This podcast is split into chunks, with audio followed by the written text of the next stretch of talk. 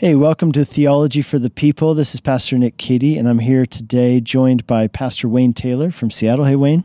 Hey, Nick.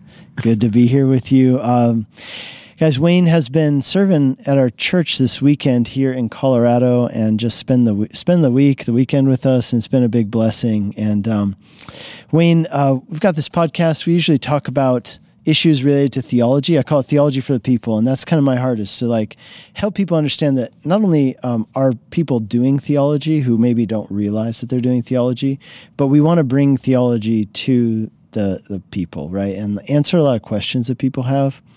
And so, the topic I want to talk about with you today is the topic of what it means to be charismatic. And the reason I want to talk about it is a couple. The first is that recently in our church, we just did a five week series on the Holy Spirit. Now, five weeks is pretty fast, honestly, to go through it. And we covered all the main topics, but definitely felt like this could have been a 10 week series if we wanted it to be. Um, but there, there's a couple reasons why we held it to five. Um, but in our last installment in the series, the last one was on the gifts of the Spirit. And one of the topics I didn't get into, um, partly because I thought, you know, it's a little bit more of a niche discussion, but also um, just for time, I felt like it wasn't really serving the people or the text. But I, I thought it's worth talking about. Like, what does it mean? What is this word charismatic, charisma? Where does that come from? What does it mean?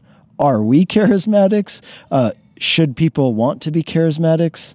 Uh, maybe there's some baggage associated with that word. And so I just want to talk about that with you. And the reason I wanted to talk about it with you, Wayne, is because I know that this is something that is meaningful to you. Is that as I've gotten to know you, I know that you're a person who cares a lot about the work of the Holy Spirit. Right. Amen. Wow. Without the work of the Spirit, we would be up a creek without a paddle. mm. But charismatic, it's true. It it's an interesting word and in the human sense, it means you're inspiring. You know, you're a charismatic person. Maybe you're a charismatic personality. That's not what it's talking about in the Bible. Um, charismatic in the sense of utilizing the Holy Spirit's gifts. That would be charismatic. Um, that you believe that the gifts are for today because there's some debate about that. Um, and then there's, um, you know, gifts that that stick out. You know, like speaking in tongues can be a gift that speaks out and is kind of dramatic because you're receiving a language, um, glossolalia, a spiritual language um, that the Holy Spirit is giving you for prayer or worship. And so, you know, there's there's a lot of mystery about it because we don't know a person who has that gift doesn't know what they're saying, but they're uttering mysteries of prayer, of um, worship. They're addressing God in a spirit directed way. Now, there's many ways that you can pray to God um, inspired by the Spirit. But this is one that's you know really unique, and you don't you don't know really what you're saying, but you're entrusting to the Holy Spirit the sounds and words um, that you know God says are actually very edifying. They build you up spiritually, even though you don't know what they're saying. Um, but you can pray in a um, tongue given by the Holy Spirit for needs that you may not know what to pray for or how to pray. So it's one of the ways when you don't know how to pray, you can pray that way in the Spirit. So that's one way to look at charismatic at all um, in in terms of spiritual gifts. Yeah, and the word charismatic, and, and so I'll put it this way. You mentioned there's a debate between those who believe the gifts are for today and who aren't. Uh, so that's called cessationism versus continuationism. Right. Now, the interesting thing to me about that is that, con, or say, cessationists don't usually believe that all the gifts are have ceased Right. or are no longer in operation. They actually only believe that specific gifts have ceased. Like Right. they would still say, "Hey, there's still a gift of mercy or a gift of administration or a gift of teaching and leading." They would definitely say a gift of giving. De- yeah, they like that one, right? Um, but they would say that the sign gifts, um, Right. and they usually break those down into speaking in tongues, prophecy, sometimes apostleship. If apostleship is viewed as an office or as a as a gift, they usually view that one as having ceased. Uh, working of miracles, that one they also, and there there's a couple of lines of lines of thought that go behind that. Um, one of them is that those things were only needed in the apostolic period, basically to uh, give validity to the work of the apostles. With the case of prophecy, or sometimes they'll bring in speaking in tongues. But I think you made a good point that speaking in tongues, according to Romans 14, verse 2, is people speaking not to men, but to God. Right. Um, so I think that that kind of shoots that out of the water. But the idea is that they they needed these prophetic messages at that time because they didn't have the New Testament scriptures. And I think that's also a bit misleading because they did have the early forms of the New Testament scriptures uh, being distributed Right. at that time. They had the Old Testament, yeah, and and the Old Testament. Let's let's make clear like it's not a different message, right? It's the same right. message. Um, so uh, yeah, and then they'll use this verse from First Corinthians 13 to say that when it says that when the perfect comes, we will no longer need the imperfect, saying that the now that the New Testament has come, we no longer need the gifts of the sign gifts of the Holy Spirit. Yeah. Um, but I think that any honest um, exegete would agree that what's being talked about there is clearly not the New Testament canon. It's actually the Right. seeing Jesus face to face. Well, that which presence. is perfect. Yeah. And of course, God's word is perfect, but when it says that which is perfect is come, verse 10, then that which is in part will be done away. Um, and, and he goes on and he talks about how um, that now I know in part, but then I shall know just as I am known.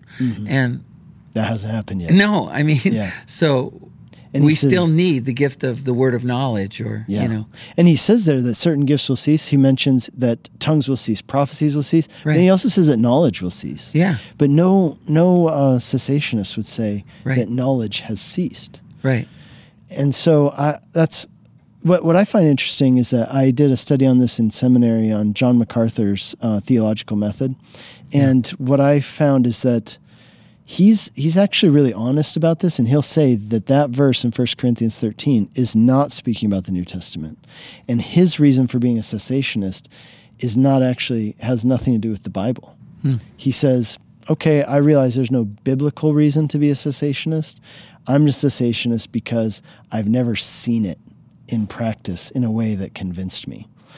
Now, I studied theological method as my master's program. That was my master's. It was called integrated theology, which is theological method. It's basically how do you come to the conclusions you come to about theology. And um, I would say that that is not. A, I would even say that John MacArthur would agree that that's not the right way to do theology. Is to say, I don't see it, therefore I don't believe it.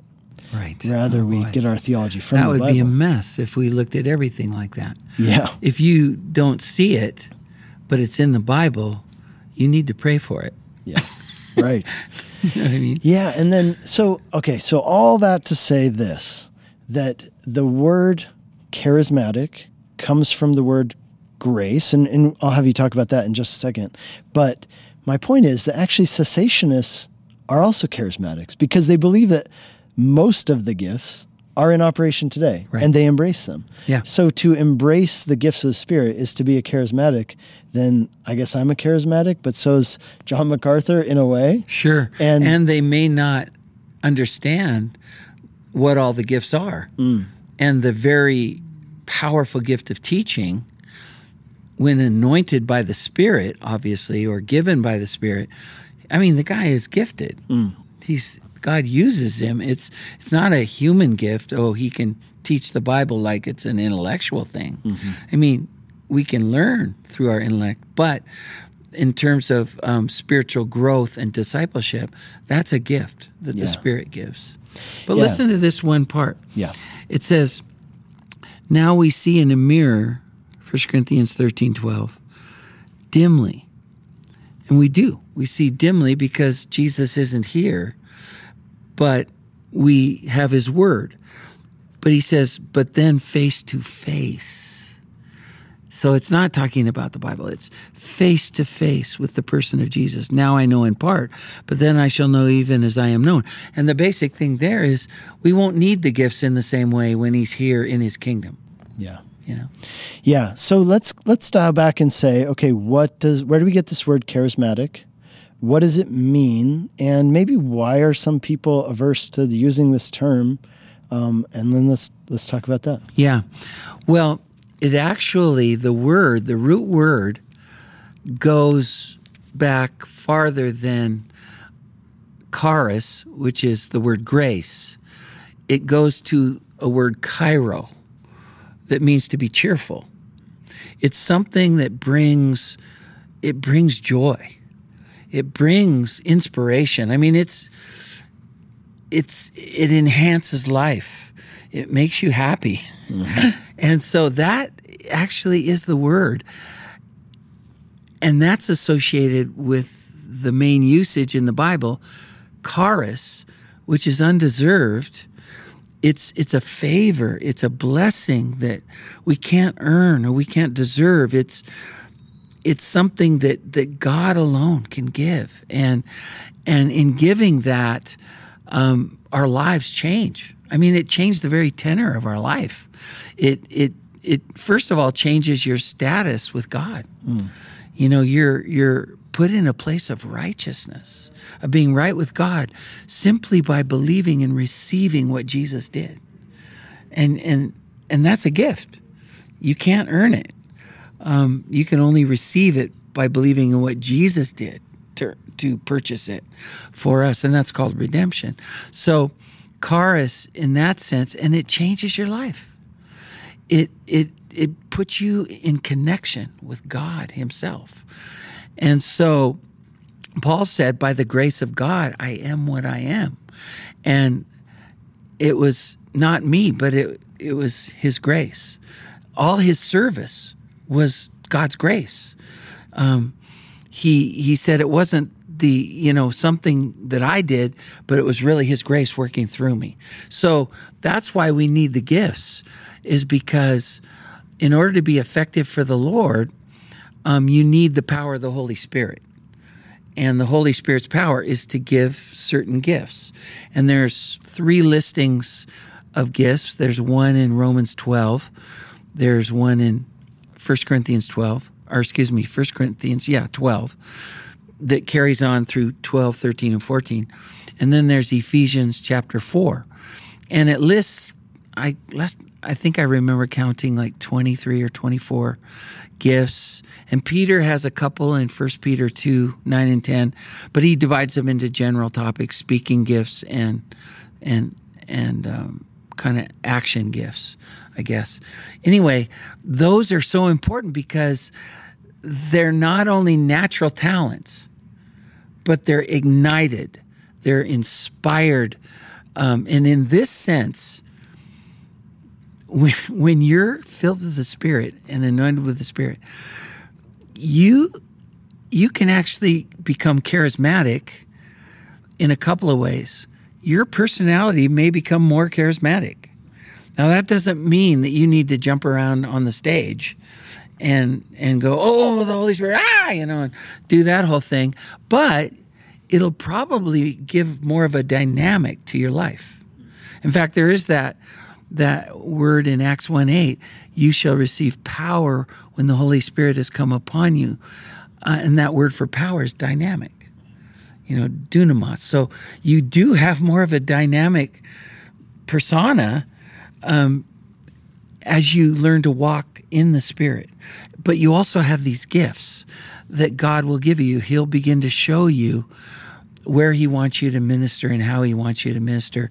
And you'll be effective in the areas where you're gifted. You'll be most effective. Yeah. And so let's talk about a few of these words that we see here in Romans 12, verse 6, here's what Paul says to the Romans having gifts that differ according to the grace given to us. So there's the word charis.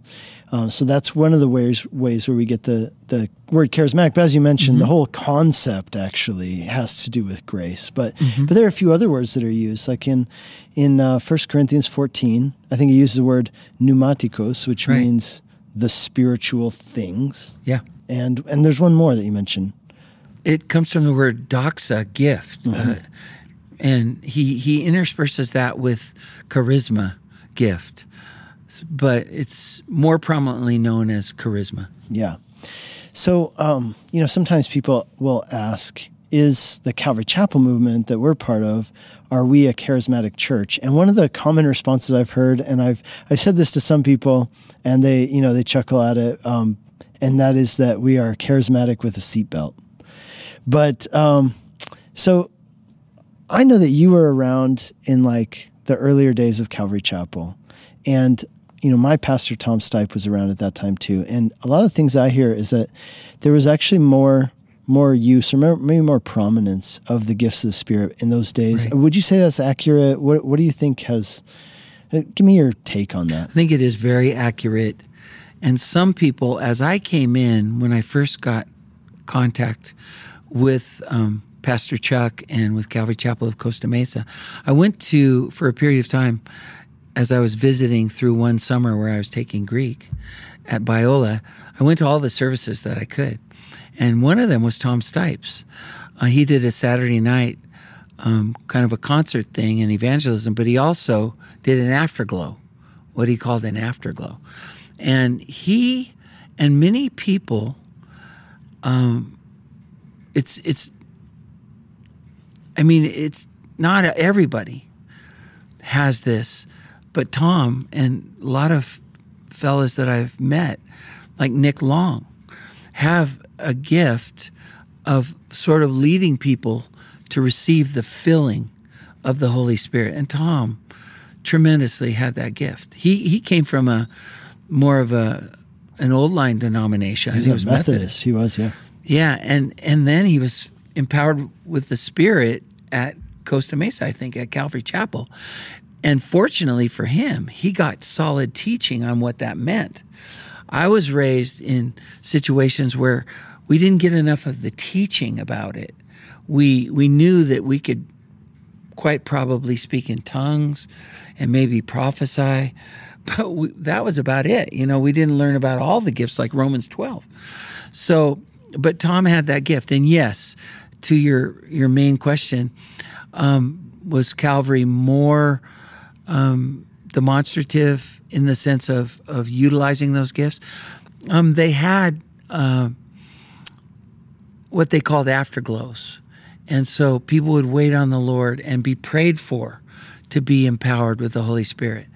And Paul himself, we know in Antioch, um, shortly after the Lord apprehended him, Ananias prayed for him and he was filled with the Holy Spirit. And we know that he could speak in tongues because he shared that he, he you know, he had that gift. Whether he had it right that first time, I don't know. But um, so you find in the book of Acts, Acts 2, they received the gift of tongues. Um, in Acts chapter 18, I believe, with, with Ephesus, um, isn't wasn't that with Ephesus at that yeah, point? that's right. And there was also one where in chapter ten with Cornelius's household, um, they received um, the filling of the Spirit in the same way that the apostles did, uh, or in the book of Acts uh, two verse four. So anyway, there was a big thing that they received it the same way we did. So it was, and it says in Acts chapter this is chapter 10 with cornelius his household they also spoke in tongues and prophesied so anyway, it's it's it's a empowering and it helps your prayer life. Now, the one gift that's for the person to build themselves up in their spiritual life is the gift of tongues. So that's um, that's one that sometimes is singled out because it is one gift that's for you yourself. It's not really for sharing with other people unless there's an interpretation of the tongue. Well, you know, it's interesting because when I served in Hungary, um, sometimes we would talk about this topic with other churches and things like that. And, you know, I would say, well, I think that our church is a charismatic church in the best sense of the word. And people would argue with me and say, no, no, no, no, no. This is not a charismatic church mm-hmm. because I've been to charismatic church. And in their mind, at least the people that I talked to, charismatic church was like this thing where it was just kind of like wild. Like there's no rules and it's chaotic and there's like weird teachings and there's just like you never know what's going to happen there's somebody running around people interrupting the service and i'd say well wait a second i mean to be charismatic just means that we believe in the operation of the gifts right and we we also believe that they're by grace which means that we don't have to like turn up the dial. We don't have to force this thing. Like it's not on us to like do this. Right. This is something that God wants to do, and we don't want to quench the spirit. And uh, it seemed to me that in their in the minds of the people that I was talking to, like charismatic was this almost negative thing that mm-hmm. they they wanted to separate themselves from. And sometimes I'll get people here too, you know, who'll ask, "Is this a charismatic church?" And I'm like, "Well, I don't know what you mean because I think that by the definition of the word charismatic, that yes, but I think that in the way that that word is often associated with certain groups and movements, then probably not. That's why this this idea of saying that we're charismatic with a seatbelt is probably sometimes helpful for people because mm-hmm. it means that we're not um, like we're, we're I guess restrained, but by the Bible. Now, I've, I've been in some situations, like in Hungary, we, we would have these things with our pastors' gatherings and our some of the gatherings that we had where I thought they were actually like really, um, really healthy and helpful right. times of operating in the gifts. And yeah. they were very biblically led, right? Like just basically following what Paul says in 1 Corinthians 14. Yeah. But again, why do you think it is that some people are so averse to the to the word. I mean, do you think there have been abuses? And how should we then think about the gifts in light of those who have, let's say, wrongly used them or maybe even abused them? I think there have been both abuses and kind of a hyping thing. And I would say, just as much, there has been too much restraint there has been not enough allowing place. There's been both. And what you said about the scripture being the guidelines and the way that it needs to be operated, that is good. Um, but you find in the scripture that Paul, for example, with the Ephesians, um, he said, Have you received the Holy Spirit since you believed? and they didn't know. They they hadn't you know. What is that you know? And and so Paul laid hands on them and prayed with them. And they you know received the filling of the Holy Spirit. And like I said some people have a, a real gift to help people receive this. They believe that that the laying on of hands or just praying with people um, God will give it to them. And I would encourage pastors to either themselves or someone that they're working with, um, you know, have someone if if they have this gift of being able f- to help people receive sort of an openness to the empowering as well as the receiving of gifts for sharing, um, that they do that because then you will see it. It will it will grow. Unlike what um, how John MacArthur handled it, you can actually see it. And it God does things and it's tremendous. So I would say that. But on the other hand, I was raised in situations where people, the whole thing was to get them to speak in tongues.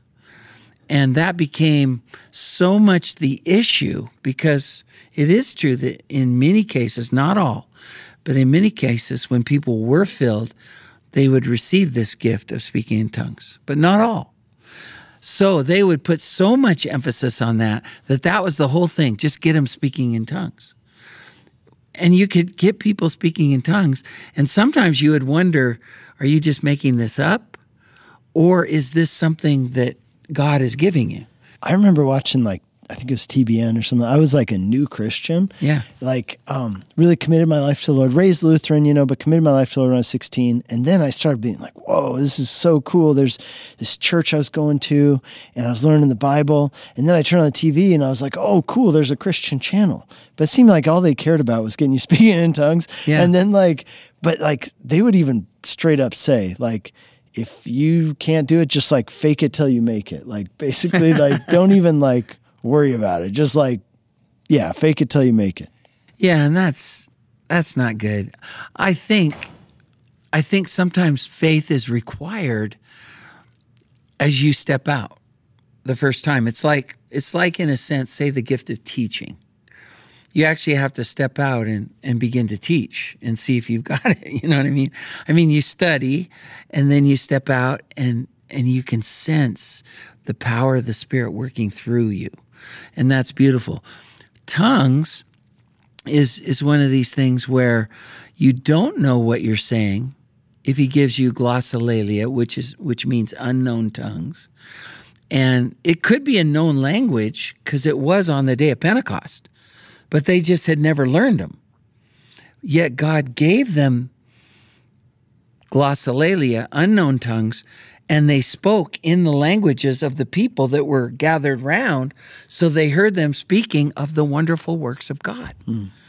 and that was extremely powerful and dynamic in itself because people heard of things god was doing as they were praying in tongues so that's not necessary. It doesn't always say that that's the way it, it, works, but it can work that way. I was in a situation at a church one time when, and this is where the gift of interpretation comes in. Um, a guy spoke out in tongues. We were waiting on the Lord and asking God to give us gifts of the Spirit. This guy spoke out in tongues. Um, he didn't really know what he was saying, but he was praising God and worshiping God. And then the strangest thing happened. I received words to understand it. So I'd never done it before interpretation. I'd I'd never done it before, so I just I just said what what he put on my heart, and I spoke up and, and said, okay, this is what this person is saying. He's praying for this particular thing, and he's saying this and this and this in prayer as well as praise to God. And I gave the words and such. Okay, then after the service, a guy came running up to me and said, "Do do you speak French?" because he said, I speak French, a particular dialogue, dialect rather, in I think it was Northern Africa or somewhere. And he said, What you said, that guy was saying, was exactly what he was saying, because I speak that that language. I go, You're kidding me. I go, No, I've never studied French. I studied Fran- Spanish, you know, but no, I, I had never spoken that. And I was, I just knew what was said. I don't know why. He just, he just put it on my heart.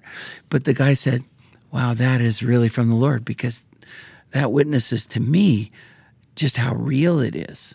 So that can happen, but it doesn't necessarily need to happen because you are speaking what's unknown to you. And you're, like Paul said in 1 Corinthians 14, you're speaking mysteries in either prayer or giving thanks to God. And so you're edified, your spirit is getting edified one way or the other, you know. And it seems that there are actually some, as you mentioned, neglect uh, being maybe an issue. So on the one hand, we we need, you know, we there's this people who abuse the gifts and do things unbiblically. Um, on the other hand, there are those who maybe exercise a little too much restraint and they're missing out on what God would have for us. And, and what's interesting is that there seem to be some verses that would lead more in that way as well, right? So Paul gives a case for don't quench order yeah, he gives a case for order in 1 yeah. Corinthians 14. But in the at the end of 1 Corinthians 14, there's this verse that I never hear anybody talk about, and it says, Do not forbid the speaking in tongues. Yeah. So he's saying, I want everything done in order, but don't forbid people from speaking in tongues. But then he goes over to the Thessalonians, and you got to read between the lines and assume or try to imagine what must have been happening that prompted Paul to write this. And he says to them, at the end, he kind of gives like a, a, laundry list of just like quick right. s- exhortations, yeah. and um, they pray without ceasing. But he also says, "Do not quench the spirit." And then he says, "Don't despise prophecy." But test all things and hold fast that which is good. Yes. And they seem to be some pretty good guidelines. Very good. Awesome. If we would take them all seriously and apply them. And I like how in Corinthians, he lays it out how to do it when gatherings happen. Now, he says there are certain gatherings where you can pray for people if if it's if they're all believers and they're they're all wanting to be filled with the Spirit. Then you can pray for that and it may happen. It probably will happen. Don't let it throw you. You know, don't let it freak you out or anything. And there's no need for it to freak anyone out if they sim- simply do it decently and in order. Because one thing that happens with people when they receive a gift. Maybe it's a word of something and it's a little scary because it's never happened before. Um, or maybe it's a tongue. Because I would like to say regarding tongues that you you do need to actually form, you know, you need to say it out of your mouth because it's that's what it is. It's it's a, a, language that comes out of your mouth. So it takes a step of faith. And say you step out and you say something that is nonsensical in your normal self because you don't know what you're saying. But possibly you're speaking in the tongues of angels or of heavenly whatever, like it says in 1 Corinthians 13, though I speak with the tongues of men and of angels. So you don't know what you're saying but you're saying it.